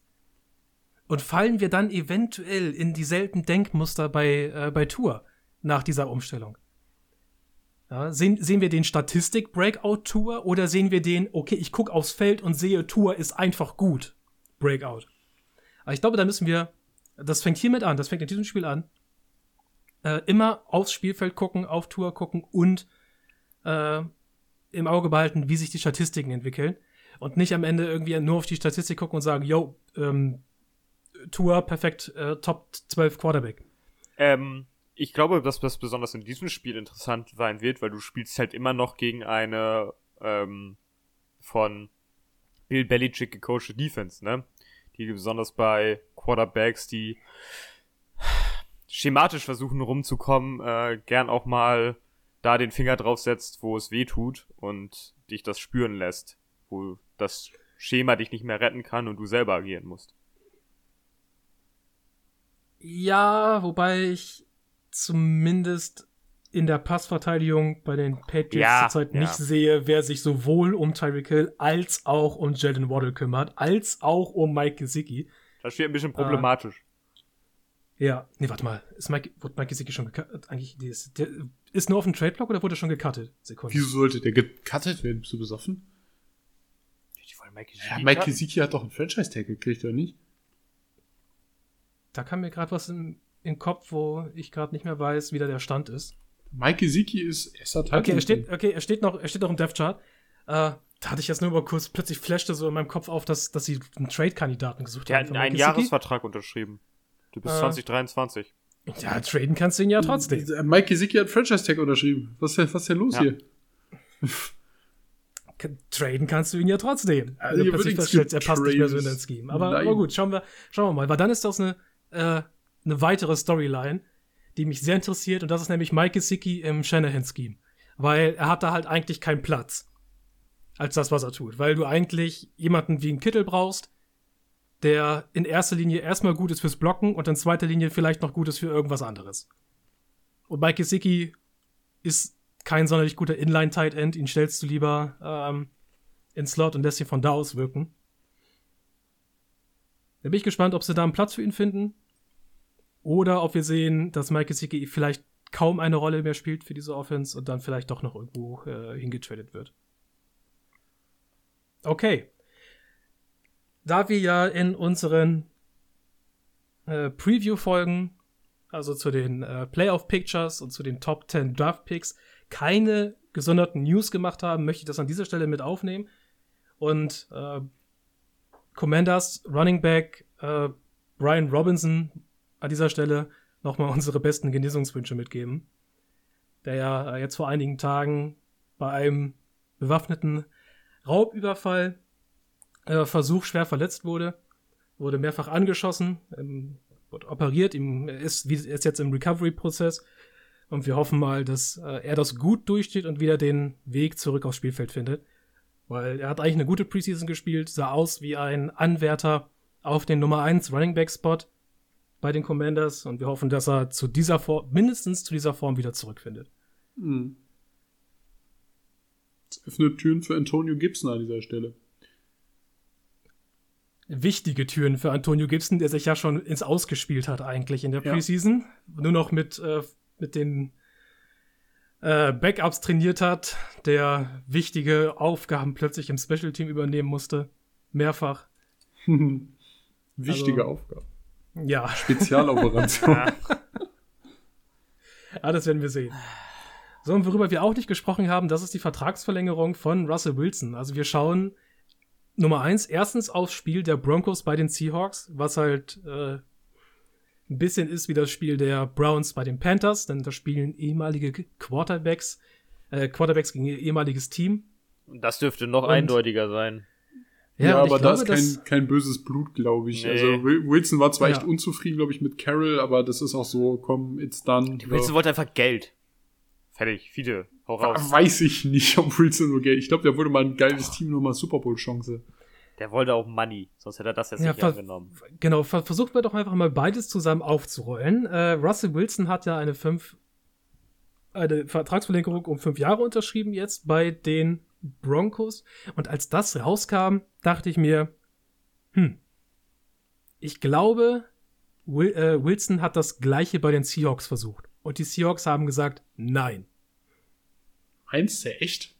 Ich glaube, Russell Wilson hat bei den Seahawks schon um nach einem neuen Vertrag, äh, um einen neuen Vertrag gebeten, wurde dort abgelehnt und dann ging die ganze Sache mit den Trades erstmal mit dem Trade dann voran. Der hat und die ja viele, sorry. Ja und die und die Broncos haben ihn aufgenommen mit dem Wissen, denke ich, weil wir haben auch raus, äh, raus schon rausgehört, dass diese Vertragsverlängerungen schon länger laufen, äh, die Verhandlungen schon länger laufen und dass die Broncos ihm einen neuen Vertrag zugesichert haben. Weil ganz ehrlich, er hat halt noch zwei Jahre auf dem Vertrag. Ich hätte jetzt gesagt, als ähm, ein Jahr spielen, dann neuer Vertrag. Äh, als, als, als George Payton, als äh, GM der, der Broncos, hätte gesagt, wir gucken uns das ein Jahr an, dann hast du immer noch ein Jahr Vertrag, da bist du dann auch eligible wieder für eine, für eine für Verlängerung, kein Ding, äh, für einen neuen Vertrag. Wir machen das dann alles. Aber wir gucken uns das ein Jahr an. Das ist uns wichtig. Sondern nein, hier sind, hier sind fünf Jahre on top, hab viel Spaß damit, wir glauben an dich. Das war von Anfang an Teil dieses Trades, glaube ich. Das war Teil des Deals, den, warum und, und Grund, Wilson überhaupt und Grund, hat. Und äh, Grund, warum die Seahawks, Wilson. Wilson. richtig, und Grund, warum die Seahawks Wilson schlussendlich doch, schlussendlich doch getradet haben. Weil sie dieses Vertragscommitment nicht mehr eingehen wollten. Naja, so viel, jetzt, zu, äh, so viel zu Jahre. Äh, Tinfoil, Tinfoil Fiete. Sieben Jahre auf dem Tacho, ne? Bei den, bei den Broncos. Korrekt. Damn. Ja, damn. Und das nach den letzten zwei Jahren von Wilson, wo wir gesagt haben, ja, okay, wir, wir sehen vielleicht ein bisschen, wird vielleicht etwas älter. Also ich finde das sehr suspicious. Also Russell Wizard hat alles richtig gemacht. Er hat erkannt, hey, die Quarterbacks kriegen gerade richtig ja. guten Money. Ich will das auch haben. Ich spiele seit Jahren auf dem Top-Niveau. Bis auf jetzt diese eine Verletzung, die ihn halt ein bisschen zurückgezogen hat. Äh, hier, ich will auch Kohle haben. Und los geht's. Absolut verständlich von dem Mann. Abfahrt. Ja, ja nee, jetzt Abfahrt. Und ähm, ja. wenn das klappt, wenn das klappt, alles richtig gemacht, Broncos. Aber wenn du nach zwei Jahren merkst, hm, dann bist du am Arsch. Naja, er hat ja wenig im Verhältnis zu Deshaun Watson, der einen voll garantierten Vertrag hat, hat äh, Wilson ja relativ wenig garantierte Kohle gekriegt. Die haben sie in drei Jahren durchgespielt. Jetzt könnte man natürlich argumentieren, okay, wenn die Garantien auslaufen, kannst du sie nach drei Jahren wieder rausschmeißen. Also die Vertragsstruktur ist ja ganz anders als bei Watson beispielsweise. Ja, keiner hat einen Vertrag wie Watson. Ja, äh, Aaron Rodgers, aber das ist eine andere Geschichte. Ähm, nee, ja, nee, Aaron Rodgers Vertrag ist auch nochmal wieder eine, eine, ganz andere Bank. Der ist super, der ist so furchtbar, finde ich, der Rodgers Vertrag, aber äh, da könnte man an anderer Stelle nochmal drüber reden. Falls Aaron Rodgers plötzlich nach der Saison feststellen sollte, dass er retired, dann müssen wir diese Vertragsstruktur aufdröseln und feststellen, dass plötzlich, äh, keine Ahnung, äh, eine große zweistellige Millionensumme an Dead Cap bei den Packers rumhängt. Äh, ja, das und äh, dass sie sich verpflichtet haben, Aaron Rodgers mit Arnika-Kügelchen zu beliefern auf Lebzeit. Mit was für Kügelchen? Mit Arnika. Ist das Globuli? Auch ja, also, genau, so äh, homöopathisch. Homöopathisch. Genau. Ja, ich sehe ja gerade, potenziell ist out aus dem Russell Wilson Contract laut ähm, Spottrack ist 2016. Äh, was aber immer noch 31 Millionen Dead Cap bringen würde. ich finde es gut, dass sie dafür extra in die Vergangenheit reisen. ja, Spottrack sagt 31,2 Millionen. Nee, du meinst gerade, der, der, die kommen 2016 aus dem Vertrag raus. Ups, nee, das schaffen 20 meinst du, ja. 2026 kommen sie raus. Ohne Witz, ich glaube, die Tage, gut, Wilson nimmt vielleicht ein bisschen ab, aber ich glaube, die Tatsache, dass der Roster in Denver deutlich besser ist, auch gerade die Line-Situation deutlich besser ist als eben in Seattle. Das wird Wilson das Spielen auch die leichter machen. Auch, ich glaube, das die werden, also wir sollten mal, mal kurz eben zurück zum Spiel kommen. Wir sind uns doch wohl einig, dass sie die, die Seahawks oder sowas von blank in den Boden stampfen müssen. Sollten sie machen, ja. Ja, es ist Pflicht. Also ich wüsste auch nicht, was die Seahawks da entgegenstellen wollen. Also ja, Seattle ist ein also ganz die, anderes die, Problem. Die Seahawks, ja. die Seahawks haben eine halbwegs spannende, spannende Defense an ein paar Punkten, auch an ein, an ein paar Stellen der Secondary. Aber das ist insgesamt nichts, womit sich Denver die ähm, Herrschaftsansprüche auf die AFC West stellen, äh, mit plagen sollte. Das ist, das ist, also Seattle ist eigentlich ein Trümmerhaufen. Zumindest halbwegs. Wir sehen Geno Smith. Maxi, bist du begeistert? Ich bin super begeistert. Ah. Lieber Geno Smith als äh, Drew Lock. Ich, ich, ich, bin gespannt, wie sich, ähm, äh, Gottes Willen, wie heißt er jetzt? Äh, DK Metcalf macht unter einem neuen Quarterback. Oh, der ist ja, allein, ob allein er, wie der in Fantasy gedroppt ist. Wie der in Fantasy ja. gedroppt ist von, von ich glaube, der war Vorschlag in unserem, unserer Gruppe. Bei Runde 12 oder so etwas, so ganz weit hinten. Das ist so krass. Naja, ist ja klar, ey, wenn du keinen, keinen. Ja, wenn Gino äh, Smith dich halt anschmeißt, ne? Was willst du Pässe da? hast. Das, äh, also da wird er eher zu einem hinteren zweiten Receiver, um ganz ehrlich zu sein. Also auch Tyler Lockett ist ja komplett durchgerutscht. Den hat ja, er im letzten Jahr, hatte den krass. jeder irgendwie im Roster drinne. Ähm, weil der immer seine 1000 Yards dann macht, aber das kannst du vergessen. Also, das wird dieses Jahr nichts mehr. Die werden echt miese Saisons haben, die beiden. Also, no. ja. also zumindest für Fantasy-Statistiken. Ja, auch so für ihre Statistiken. Ja. Ja, das hängt dann auch so ein bisschen miteinander zusammen. Aber ja, das sind die äh, Takes für Woche 1 von uns. Und wir wollen ja noch ein bisschen äh, die Tradition äh, am Laufen halten, dass wir euch ein paar Breakout-Kandidaten vorstellen für die nächste Season. Wir haben insgesamt heute acht Stück parat, richtig, Maxi? Richtig. Oder hast du, hast du doch fünf? Nein, okay, dann sind es acht. Wir haben uns jetzt nicht abgesprochen. Wir wissen also gegenseitig jetzt nicht, wer hier wen äh, aufgestellt hat. Das heißt, wenn es zur Doppelung kommen sollte, dann kann der andere ja dann jeweils sagen, ey, jo, den habe ich auch. An das denke ich so. Aber mal schauen, ob wir vier individuelle Picks jeweils haben oder ob sich da jemand äh, deckelt. Möchtest du anfangen, Maxi? Klar, kann ich machen. Ähm, ich fange an. Und zwar mit einem Defensive-Spieler. Äh, mhm. Wir haben in der letzten Folge schon mal kurz äh, angeschnitten, dass er existiert. Und zwar geht es um Rasul Douglas, den Cornerback der Green Bay Packers. Nominell Second String hinter Jay Alexander, da wir wissen, dass Jay Alexander im Leben keine Saison gesund durchspielt. Ähm, und die Frage ist, wie Eric Stokes spielt. Ähm, ist es für Rasul Douglas, glaube ich, nur ein, äh, ein Quäntchen Durchhaltevermögen, ähm, das ihn dann im Endeffekt in die Startformation bringt oder halt eben als Nickel Corner. Letztes Jahr hat er schon ziemlich gut gespielt, das hatte ich erwähnt. Ähm, äh, PFF-Grade von fast 75, also ziemlich ordentlich für jemanden, der nicht äh, Starter spielt, außer halt eben durch die Verletzung. Ähm, das war schon wirklich gut und ich glaube, dass in der kommenden Saison äh, noch mehr drin ist. Ich würde das festmachen an einem PFF Overall Grade von ähm, ja, 77, 5, 78 plus. Dann wäre er für mich auf jeden Fall erfolgreich gewesen.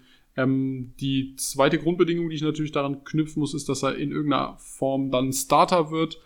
Ähm, dabei ist natürlich jetzt egal, ob er das in der in der Edition ähm, dann hinter, hinter Alexander macht oder äh, neben, äh, beziehungsweise neben Alexander durch den Ausfall von Stokes oder halt eben umgekehrt durch den Ausfall von Alexander macht. Ich glaube nur, dass Rasul Douglas mehr verdient hat, als der Rotations-Cornerback zu sein, weil er wirklich ziemliches Talent hat. Ist erst 27, also da kann auch einiges kommen.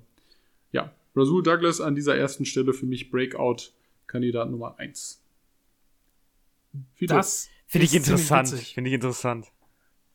Pass mal auf, ich mache einfach mal mit einem von meinen weiter. Ja. Äh, überspringe hier mal die ersten beiden in meiner Liste und geht direkt zum dritten in meiner Liste und das ist Eric Stokes. Ah! Ah, ehrlich. das, damn. ja, seinerseits auch Packers Cornerback. Ich meine, die Packers würden sich natürlich freuen, wenn sowohl Rasul Douglas als auch Eric Stokes beide noch einen Schritt nach vorne machen. Äh, das wäre fantastisch. Aber ich Viele, glaube, die würden sich mehr freuen, wenn J.E. Alexander durchspielen ich kann. Ich gerade sagen, J.E. Alexander, krankheitsbedingter Ausfall, wie immer. Ja, also. Dann jetzt die beiden. Also ich glaube, ich glaube, dass Fiete mit Eric Stokes jemand der realistischer ein Outbreak-Jahr hat als Rasul Douglas, weil ähm, Maxis Bedingung ja schon daran geknüpft ist, dass Alexander ausfällt. Beziehungsweise Eric Stokes ausfällt. Das geht ja Oder auch. Eric Stokes, der ja. ist ja noch mal erst ein Jahr dabei. Eric Stokes muss ja besser performen als Rasul Douglas. Rasul ja. Douglas hat letztes Jahr 50 Tackles gehabt, also nur in seiner Vertretungszeit, ein Forced Fumble und fünf Interceptions und hat wirklich eine tolle, tolle Coverage Rate gehabt.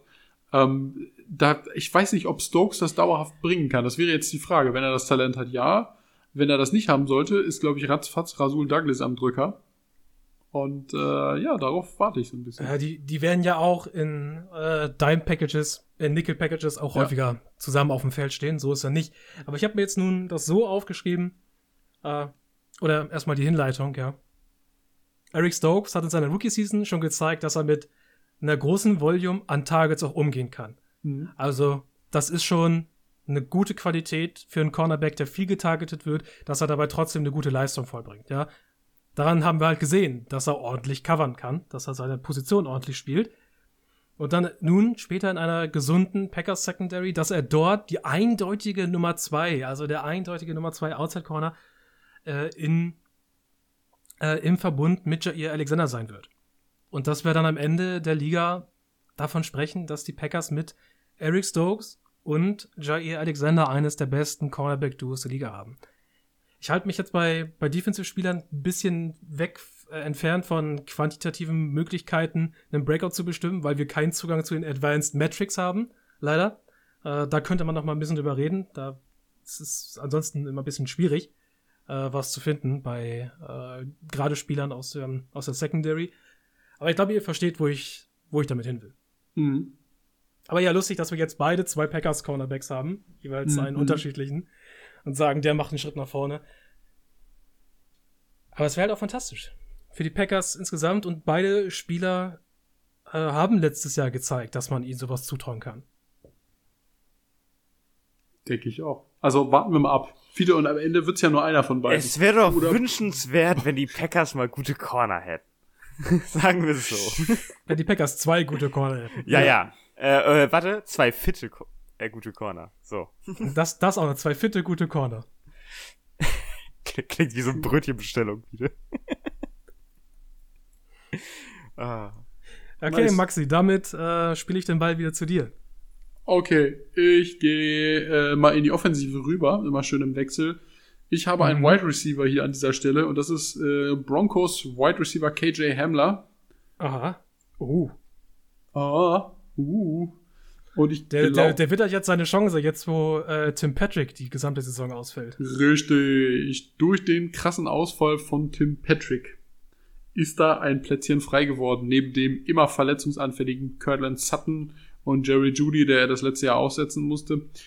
Ähm, und ich glaube, dass das die Chance ist für Hemmler, der im letzten Jahr viel Talent gezeigt hat, ähm, einfach zu zeigen, okay, pass auf, ich bin legitimer Ersatz. Ich bin nicht nur die Nummer 4 der Wide Receiver, sondern ich bin äh, die wahre Nummer 3, also eindeutig verteidigt, respektive eventuell auch sogar Richtung Nummer 2. Ich kann Outside spielen, ich kann Slot spielen. Das gilt es jetzt natürlich so ein bisschen zu beweisen an dieser Stelle. Ähm, aber ich denke, ich denke, dass er sowieso dadurch, dass er dritte Receiver sowieso immer auf dem Platz stehen wird, ich denke, dass er dadurch auch ja, also deutlich, deutlich über ähm, 75 Prozent der Snaps spielen wird, wenn er denn nicht verletzt ist ähm, oder gesundheitlich angeschlagen und dementsprechend sich dann auch wirklich etablieren kann. Und ja, von den Yards-Zahlen her, da bei den Wide Receivers kann man ja immer ganz gut 75 Prozent aller Snaps? Das ist schon krass. 75 Prozent aller Snaps äh, soll er schon spielen, ja. Das müssten wir doch rausfinden, wie viel äh, naja, Prozent ich, Beispiel, Snaps er letztes Jer Jahr gespielt Jer hat. Jerry Judy, Jerry Judy ähm, ist häufiger aufgestellt worden. Ja, ich meine, klar, Sutton und Judy stehen das, die meiste Zeit auf dem Feld. Das meine ich halt. Äh, Hemmler kommt dann halt äh, nur in bestimmten Packages mit aufs Feld. Nein, dritte Receiver kommen immer regelmäßig aufs Feld, das Banane. Ja, Judy 87,7, also, ja, dann würde ich mal sagen, also, wenn Also ich würde da, ich würde ich würde deine 75% einfach mal kurz ein bisschen im Raum stehen lassen, weil ich dafür jetzt mal kurz was nachgucken müsste. Das ist, das ist ziemlich viel. Ich glaube, das ist ziemlich viel. Dann lass also, also, also ist deine Annahme quasi, dass er auch Jerry Judy verdrängt? Ähm, nee, Jerry Judy ist ja, ist ja der zweite Receiver. Aber als dritter Receiver braucht er nicht 75% aller Snaps. Dann 70%. Mm. Ich finde das schwer. Ähm, ich weiß nicht, ob das ein Outbreak ist, nur weil er oft auf dem Feld ist. Ähm, das, das würde ich daran nicht händigen. Ja, äh, das muss weil, man ja in Produktivität knüpfen. Das ist wahr. Mhm, weil, weil dahinter kommt halt nichts, ne? Also Curtis Sutton, ja. Jerry Judy, KJ ja. Hamler sind die besten Receiver, die, die die Broncos haben. Dahinter sind Montreal Washington und Jalen Virgil und vielleicht noch Tyree Cleveland. Aber da ist jetzt KJ Hamler automatisch drüber. Das ist ja. Ja, aber deshalb wird er ja eine Menge Prozent haben an Spielbeteiligung. Ja, aber das ist ja dann kein Outbreak. Das ist ja kein Outbreak, nur ne, weil du auf dem Feld stehst. Ja, das Outbreak muss ja geknüpft sein an Zahlen. So. Und dann lass ihn mal als dritter Receiver mindestens 650 Yards machen vier Touchdowns. Ja, da, da gehe ich schon eher mit. Da gehe ich schon eher mit. Ja, ja also, dann, also keine Chance. Also er müsste, er müsste einen Curtin Sutton oder einen Jerry Judy verdrängen ähm, als Starter, damit er mehr als 50% der offensive Snaps sieht, würde ich sagen. Hängt auch immer davon ab, wie viel, je nachdem, welche äh, Personnel-Packages die viel laufen wollen in Denver. Deswegen, ich würde jetzt das nicht an, an Snap Percentage festmachen such dir lieber vielleicht irgendwas aus, was mehr so in seine Richtung passt, als äh, vielleicht verti als wahrscheinlich vertikaler Slot Receiver. Äh. Gut, dann gib ihm die Zahlen. 650 Yards, 4 Touchdowns. Jo, dann das. Dann das. Okay, ich mache auch weiter mit einem Wide Receiver. Das ist jemanden, bei dem ihr häufig sehen werdet, äh, da draußen, dass der auf irgendwelchen Outbreak-Listen steht. Und ich finde ganz zu Recht, und ich möchte ihn auch wieder erwähnen, weil er ist auch so ein kleiner persönlicher Liebling von mir aus der Liga und es, es ist äh, Rashad Bateman. Von den Ravens. Bateman. Die Sache ist natürlich ganz einfach, weil man muss nur ein bisschen das Mathe machen. äh, Marquise Brown ist weg, da werden über 140 Tages frei, die müssen irgendwo hin. Der, die auf den neuen. Devin Duvernay. alle auf, alle, alle, alle auf Isaiah Likely oder was? Nee. Nee, also die müssen wir irgendwie neu verteilen und ich gehe davon aus, dass Rashad Bateman einer derjenigen ist, die äh, am meisten davon profitieren, targettechnisch. Weswegen ich sage, ähm, er nächstes Jahr 120 Targets. Ich habe mal auch wieder das, das Mathe gemacht, seine Zahlen vom letzten Jahr genommen und die einfach mal draufgeklatscht äh, in Bezug auf mehr Targets. Er hatte, glaube ich, letztes Jahr äh, 86 Targets. Ich habe es mal auf 120 gecrankt und einfach dann die Percentages und Yards per Averages und so raufgeknallt. Er ist ja auch mehr so ein Possession-Type-Receiver, deswegen hat er etwas weniger Yards per Reception. Aber hier sind die Zahlen für sein Outbreak. 120 Targets, 82 Receptions. Das entspricht seiner äh, Catch Percentage aus dem letzten Jahr, die äh, aufgerundet 68% ist. Dabei macht er 920 Yards. Und jetzt kommt so ein bisschen der Kaviat an der ganzen Geschichte, weil es ist die Ravens Offense, weswegen ich denke, dass äh, er vergleichsweise wenig Touchdowns macht, nämlich vier Stück nur. Weil, was machen die Ravens, ja? Da macht Lamar Jackson in der Red Zone die, die Touchdowns, die anderen Running Backs oder die Titans hauptsächlich. Deswegen fände ich es nicht schlimm, wenn er in diesem Scheme etwas weniger Touchdowns macht bei den, äh, bei den Zahlen. In einem anderen Team hätte ich gesagt, ich hätte gerne sechs oder sieben Touchdowns. Hier reichen mir vier. Klingt machbar für einen Wide Receiver Number One. Bei den Ravens. Oh, das, bei den Ravens. Das Ravens Wide Receiver Core sieht auch so, naja. ja, aber wir wissen mittlerweile ja auch, dass die Ravens einen Fick auf ihren Wide Receiver Core Ja. ja. Das klappt trotzdem. Die Ravens haben erkannt, dass äh, Tight Ends bezahlen billiger ist als Wide Receiver bezahlen. Ich spiele einfach mit Mark Andrews und Nick Boyle. Let's go. und Isaiah Likely, von dem Isaiah ich glaube, Likely. dass er, dass er äh, ein gutes Jahr haben wird als Rookie. Die okay, Maxi. Die haben deine... sich den Marcus Robinson geholt, Feature. Ja, sag das nicht zu laut. Ja, ich gehe wieder zu den Defensive Maschinen und zwar äh, ist bei mir der dritte von vier Outbreak-Kandidaten, Defensive End der Cincinnati Bengals, Joseph Osai. Oho. Ja, Joseph Osai, letztes Stark. Jahr echt wirklich richtig Pech gehabt.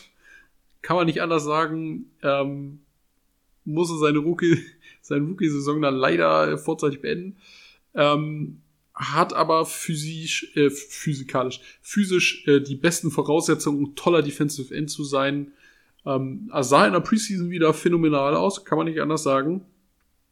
Hat das Glück, dass er in einer wirklich soliden Defensive Front spielt, also in einer wirklich guten, neben DJ Reader, Sam Hubbard und Trey Hendrickson, die gerade Hendrickson wird in diesem Jahr ziemlich viel der Aufmerksamkeit der, der äh, Offensive Coaches der jeweils anderen Teams auf sich ziehen, könnte ich mir vorstellen er wird es nicht nochmal schaffen, irgendwie in elf Spielen hintereinander jeweils einen Sack zu, äh, zu registrieren. Ich glaube, das ist nicht möglich. Das hat äh, letztes Jahr echt so ein bisschen Seltenheitswert auch gehabt, aber er sehr konstant. Das wird dieses Jahr nicht funktionieren. Also Hendrickson zieht viel Aufmerksamkeit auf sich. Reader und Hubbard sowieso. Äh, BJ Hill habe ich fast ja noch vergessen. Ich denke, Osai wird erstmal natürlich durch die Rotation eingesetzt, gar keine Frage. Ähm, aber es ich könnte mir vorstellen, ähm, dass Hubbard irgendwann dann doch wieder Richtung Interior Defensive Line wandert irgendwann, also dass er da so ein bisschen hin, was heißt nicht verdrängt wird, aber dass äh, seine Stärken sind ja dann doch eher da, der ist ja kein klassischer Outside Defender. Ähm, und dass Osai dann tatsächlich diese Position einnehmen wird und dann ähnlich wie Carl Lawson eine relativ hohe Produktivität vielleicht auch schon im nächsten Jahr in der Rotation aufweisen wird und sich deshalb da weiter behaupten kann. Ähm, auch hier, ich könnte jetzt irgendwelche Pressure Rates aufzählen, aber auch das ist natürlich immer wieder relativ und steht nicht im Verhältnis zur endgültigen Produktivität, wie wir bei Max Crosby letztes Jahr gesehen haben. Ähm, auch hier können wir wieder Zahlen nennen. Ich sag, Joseph Osai drei Forced ja, zwei Forced Fumbles und äh, sieben Sacks in der Regular Season möchte ich von ihm sehen. Ja. Und äh, 18 Solo-Tackles. einfach, einfach mal Solo-Tackles doch irgendwie mit aufnehmen in die Statistik. Why not? Also es ist the most basic thing of football. Tackling. Richtig. Ist auf jeden Fall bisher äh, sehr based, deine Liste, Maxi. Viele äh, spannende Picks, die auch so ein bisschen außerhalb äh, des Konsens liegen, von dem, was die Leute so sehen wollen. Da bin ich wesentlich stärker so an, äh, an den Konsens gerichtet, was meine Picks angeht. Ja, der Konsens, juckt mich, der Konsens juckt mich doch nicht, wie der, ja, weißt du. Ja, deswegen ist es schön. Dann haben wir einige äh, Perspektiven hier. Hm. Ich habe auch noch einen Spieler außer Defense, einen weiteren Cornerback. Und wir haben heute schon mal über ihn gesprochen. Es ist Lions Cornerback Jeff Okuda. Warte, weil er es mm. braucht. weil er es braucht, Fiete. Weil, weil er es braucht. braucht. Ja, das also, ja, weil die Lions es auch brauchen. also, weil die Lions es brauchen und weil er es braucht. Weil er geht in sein drittes Jahr. Und der hat nicht eine Saison das heißt, gespielt. Richtig. Ja, das heißt aber auch, dass äh, der, der Folgevertrag, der klopft an die Tür. Und die Lions müssen dringend jetzt von ihm wissen, was er kann oder ob er überhaupt zur Verfügung stehen kann über Wie viele Zeit. Spiele hat er bis jetzt gespielt in der NFL? Ich glaube drei, kann mich aber auch täuschen, müsste mal nachgucken. Ich gucke nach. Oder hat er nicht, oder hat er sich, oder war er nicht verletzt vor seiner Rookie-Season und hat sich im ersten Spiel in seiner letztes Jahr, verletzt? Letztes Jahr hat er sich im ersten Spiel verletzt. Das heißt, er hat jetzt genau ein Spiel absolviert. Ja, das heißt, er hat ein Spiel auf dem Spielfeld gestanden. Genau. Und nicht durchgespielt. Ja, könnte man so sagen. Also er war ein riesen Prospect auf der Cornerback-Position im Draft. Ein riesiges Talent. Allerdings halt nicht gesund. Nee, er hat letzte Saison neun Spiele gespielt. Von, von der sechs gestartet ist. Hat auch eine Interception gefangen. Sicher? Hat auch eine Interception gefangen. Nee, 2020, nicht letztes Jahr, 2020. Hat er neun Spiele gespielt. Okay. Äh, also viel verletzt.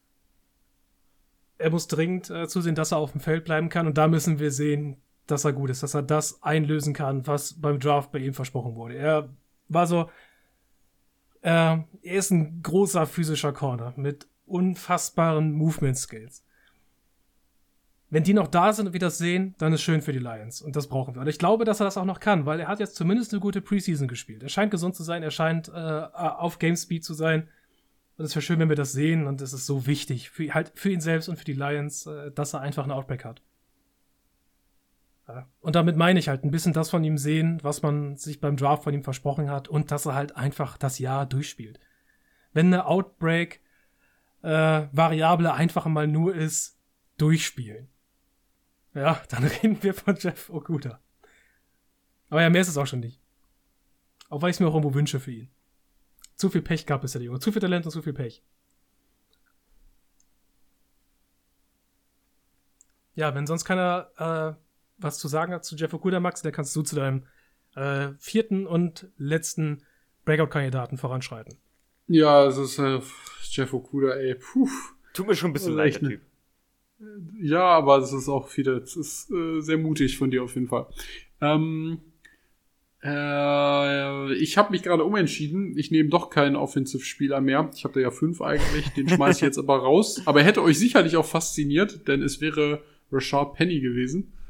Ähm aber den lasse ich jetzt einfach mal aus. Und ich nehme New Orleans äh, Saints Linebacker Pete Werner. Kennt ihr Pete Werner? Ja. Namen schon mal Sehr gehört. Schön. Zweites Sehr Jahr. Schön. Zweites Jahr, so sieht's aus. Ähm, großer Typ, massiger Typ, ähm, ja, bisschen zu groß für einen Slot-Cornerback, deshalb ist er Linebacker. Ist nicht der beste Off-the-Ball-Linebacker, gebe ich zu. Ist okay. Aber mittlerweile hat sich über die letzte Saison eigentlich gezeigt, ähm, der kann eigentlich auch außer Tackeln, was er wirklich gut kann, äh, kann er auch in der Coverage deutlich mehr, als er, glaube ich, äh, letztes Jahr hat äh, vermuten lassen. Ähm, es gibt eine sehr interessante Statistik über die Burn. Kennt ihr die Burn Rate?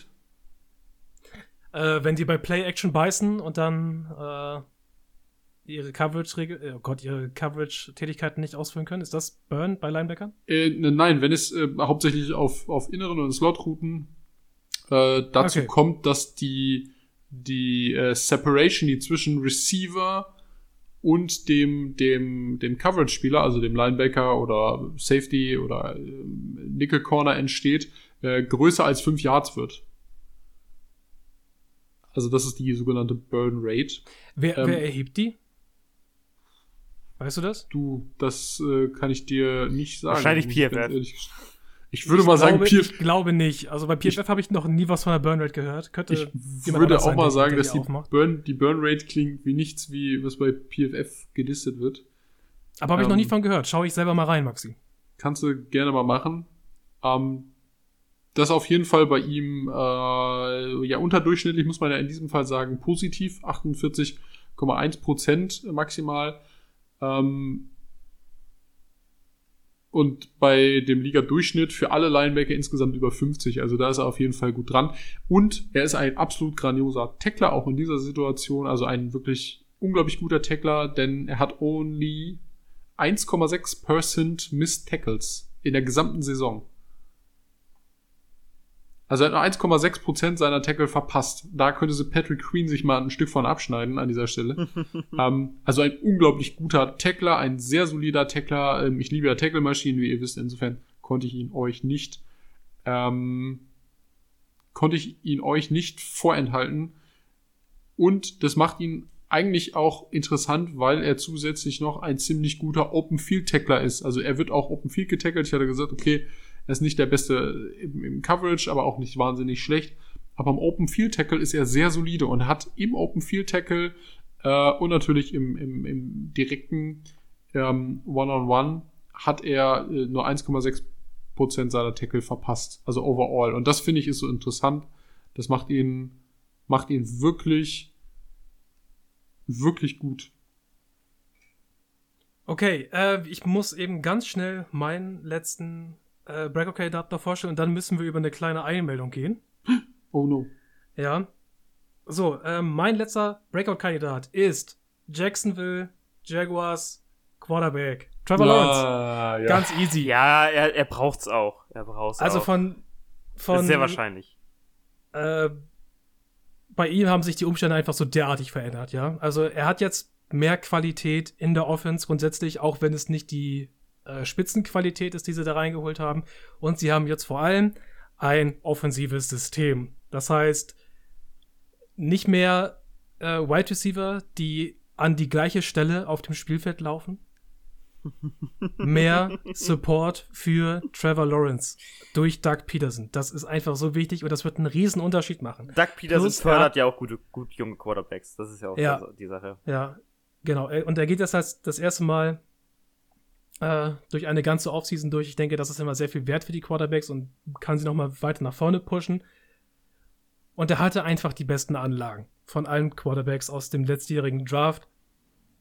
Und das will ich jetzt sehen. Hat er ja auch gezeigt so schon so ein bisschen letztes Jahr. Man, man hat es ein bisschen gesehen. gesehen. Ja. Man hat äh, Snippets davon gesehen, was er kann. Und ich habe mich da ein bisschen äh, an Mac Jones orientiert aus dem letzten Jahr und einfach die Mac Jones Zahlen noch ein bisschen äh, aufgedreht, so dass wir da zu einem Second Year Quarterback kommen, von dem ich sage, dass er von allen Second Years den größten Schritt nach vorne macht. Wo wir dann dabei sind, so ungefähr 4200 Yards und eine Touchdown zu Interception Ratio, die nicht annähernd 3 zu 1 ist. Ich, 3 zu 1 ist ja immer so das, von dem ich sage, das würde man am besten anvisieren, aber ich habe jetzt mal so gesagt, 30 Touchdowns, 12 Interceptions, könnten ein paar mehr Interceptions werden. Realistisch, glaube ich. Also reden wir wahrscheinlich dann eher von 14 oder 15. Also nähern uns eher so einem ähm, 2 zu 1 Verhältnis. Aber bei ihm kann ich mir das erstens sehr gut vorstellen, weil die Umstände besser geworden sind. Das Talent ist da. Zweites Jahr der Joe Burrow-Effekt. Vielleicht nicht ganz in Super Bowl, aber auf nicht jeden so, Fall. Nicht so heftig. Dafür ist, ja. das, dafür ist das Team nicht gut genug. Ja. Aber äh, ich denke, er wird von, ja, er wird den größten Sprung machen bei, bei allen von den Second Years. Würde ich unterschreiben. Äh, so, das äh, flitzen wir noch mal eben hier ganz kurz in die Folge mit ein, bevor es nun versandet, weil es kam frisch rein. Äh, es gibt einen Wechsel bei den Rechten für die Free-TV-Spiele der NFL in Deutschland. Oh. Scheiße, oh, oh, oh, nee, was heißt das? Was heißt das? Ich kann, ich, ich kann jetzt eben auf der Schnelle nicht den ganzen Artikel durchlesen. Ich gebe euch ja. deswegen nur mal äh, die Überschrift mit, ja? Mhm. RTL sichert sich die exklusiven Free-TV-Rechte für die NFL ab der Saison 23-24. Oh oh. Damit gibt es keine Spiele mehr äh, bei der, wie heißt sie, die Gruppe? Sat 1 Pro 7 Gruppe. das Uff. ist, das, Uff. das ist, das ist, ich würde mal sagen, ähm, äh, RIP an das ganze RAN-NFL-Team an dieser Stelle. Es tut mir sehr leid. Ich äh, habe eure Show immer gerne verfolgt, als ihr die einzigen Anbieter im deutschen Fernsehen wart. Ähm, aber RIP an dieser Stelle, weil ich glaube, ein paar von denen werden sicherlich übernommen werden, aber der Großteil einfach nicht. Also das ist. Alter Falter, ey. Das heißt nach einem Jahr pro sieben und dann war's das, oder was? Im Free TV. Damit habe ich jetzt nicht das gerechnet. Das ist anscheinend auch eine große Summe rübergegangen, ne? Ach, see, ich wette, Pro7 hat das, hat die Rechte irgendwie für fünf Jahre gekauft. Da war oh, der Kurs jetzt relativ ist das ausgelaufen, günstig. ja. Hm. Ja, günstig. Weil hier steht's, hier steht's auch, RTL sichert sich für die nächsten fünf Jahre die Free-TV-Rechte. Ab Herbst äh, 23. RTL hat wahrscheinlich richtig Geld reingepumpt, also richtig Geld. Ja, aber jetzt mit Deutschlandspiel und allem drum und dran, ne, da, da kommt, da kommt ja ziemlich viel zusammen, ne? Wenn du die Rechte hast, der Hype wird immer größer, also du hast, du hast deine Goldgrube. Ey, sonntags, sonntags abends zur Primetime-Werbung. Hier, Wodka Gorbatschow lässt grüßen bei RTL abends. Ja. Äh, kostet richtig Asche. Ja. Äh, Wodka Gorbatschow. Es gibt noch da, andere Wodka-Marken an dieser Stelle, die besser schmecken als Gorbatschow. Du hast da, du hast da jetzt halt immer einfach einen festen Slot ja. von Zuschauern. Immer. Das ist einfach, es ist, es ist wie geschenkt. Für die, die Leute interessiert es nicht. Hauptsache Free TV. Was ich verstehen kann. Geht mir auch so als Konsument, aber ähm, nichtsdestotrotz muss man mal ganz ehrlich sagen, ähm, da wird sich einiges ganz gewaltig verändern und Pro 7, ja, schade. Also schade für die an, an der Stelle, dass sie es nicht gebacken gekriegt haben. Ja, äh, ja, dann machst du es, dann machst du es groß und dann kommt der Konkurrent vorbei. Ja, ja, genau. Sag ja, aber ich nehme die, nehme die, nehme die, äh, das, das gehegte Bäumchen, was du da hochgezogen hast, das ähm, nehme ich mir erst mit. Na, die werden ja safe ein Vorkaufsrecht gehabt haben wahrscheinlich, äh, oder zumindest auch mal ein Angebot abgegeben haben. Aber RTL hat die wahrscheinlich in Grund und komplett ausgeboten, oder? Ja. Was denkt ihr? Äh, was, was äh, interessant ist, wo ich, wo ich echt interessiert bin, ähm, ob die Kommentatoren besser werden. Na, es waren ja mal ein paar gute dabei, muss man ja wirklich sagen. Ja, ich mag ähm, immer noch die, die Spengemann-Motzkos-Kombi. Ja, die ist okay. Ja, oder die Björn-Werner-Roman-Motzkos-Kombination, ja. die war und, auch gut. Und wenn es nach mir geht, können wir auch gerne einfach Football ohne Ecke machen. Es wär, ja, es, es wäre für mich völlig in Ordnung. In Ordnung. Also ohne so, so ein Netguy. Ja, so ein Netman, ja. Ähm, aber so, wenn ich so an RTL und Sportübertragung denke, na, ist, ich wollte ah. gerade sagen, ist jetzt nicht RTLs Qualität, wie ja, wir wissen. Formel 1 Kommentatoren ähm, waren immer sehr grausam. Ich weiß Aber Kai, ich will Kai Eble da weiter sehen mit seinen Kai, Zehen. Kai, stell mal vor, stell mal vor, Kai Eble fliegt jetzt immer nach Amerika zu den Spielen und, und sitzt da dann im, interviewt die Leute an der Sideline, an der Sideline wie hier ähm, Pam, Pam Oliver und so etwas. Ja. Oh nein, ey. Versehen, aber der macht gar kein Formel 1 mehr. Also der ist ja nicht mehr. Ja, aber ist auch besser so. Kai, Kai Ebel war mal mein Graus. Der wäre doch ja. der Beste. Auch oh, viele, viele, das ist mal eine krasse News, die du jetzt gerade eingestreut hast. Das bewegt jetzt nochmal richtig die Massen, ne? Wurde das auf Twitter gepostet oder wo? Ich sehe das noch, sehe das noch gar nicht. Äh, ja, ich habe es über, über Twitter gesehen.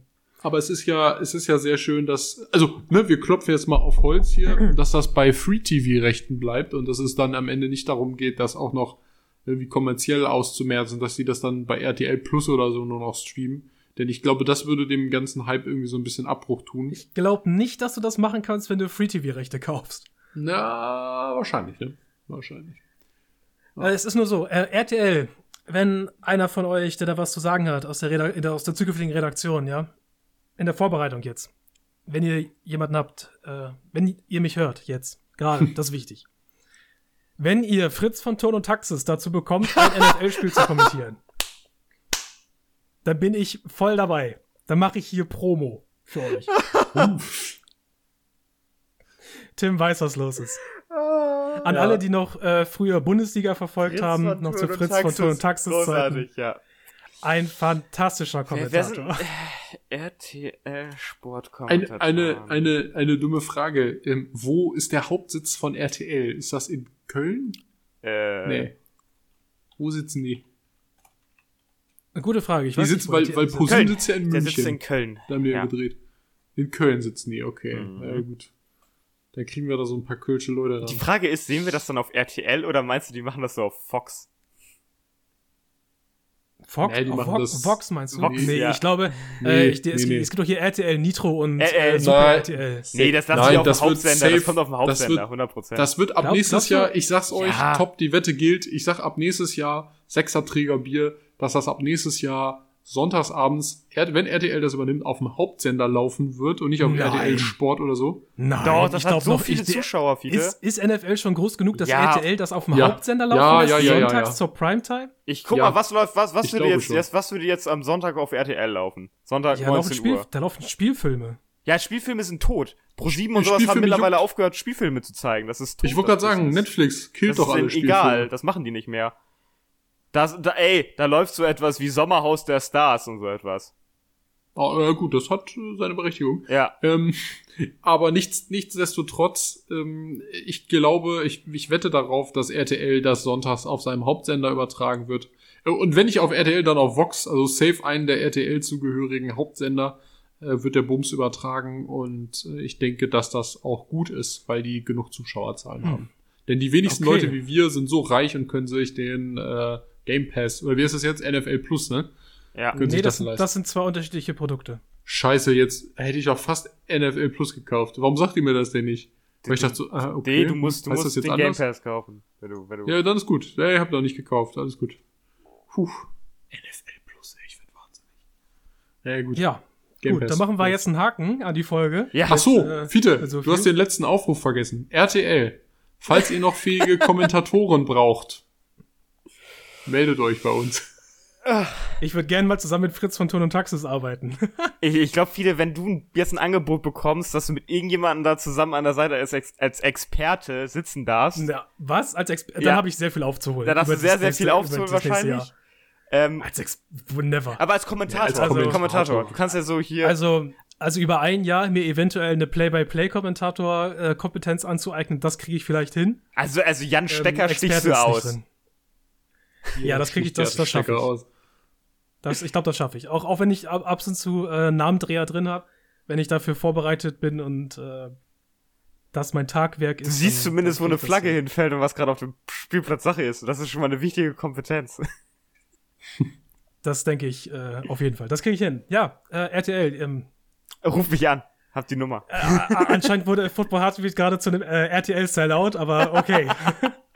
Hey, Ey, für die richtige Summe verkaufen wir den Markennamen, den wir nicht besitzen. Leck, den Markennamen. Leck mich am Arsch. Es ist, es ist unser geistiges Eigentum, da können sie nicht viel gegen machen. Das stimmt.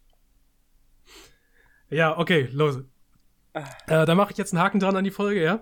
Ja, mach einen Haken dran. Äh. Alles klar. Also, Abmoderation nach Mars. Das war's für heute, meine Freunde. Wir sprechen uns nächste Woche wieder, ja? Jo. Und an alle da draußen, an den Empfangsgeräten. Wir wünschen euch noch einen schönen Tag oder eine schöne Nacht, je nachdem, was ihr gerade macht. Habt Spaß mit dem Season Opener. Macht's gut und bye bye. Tschüss.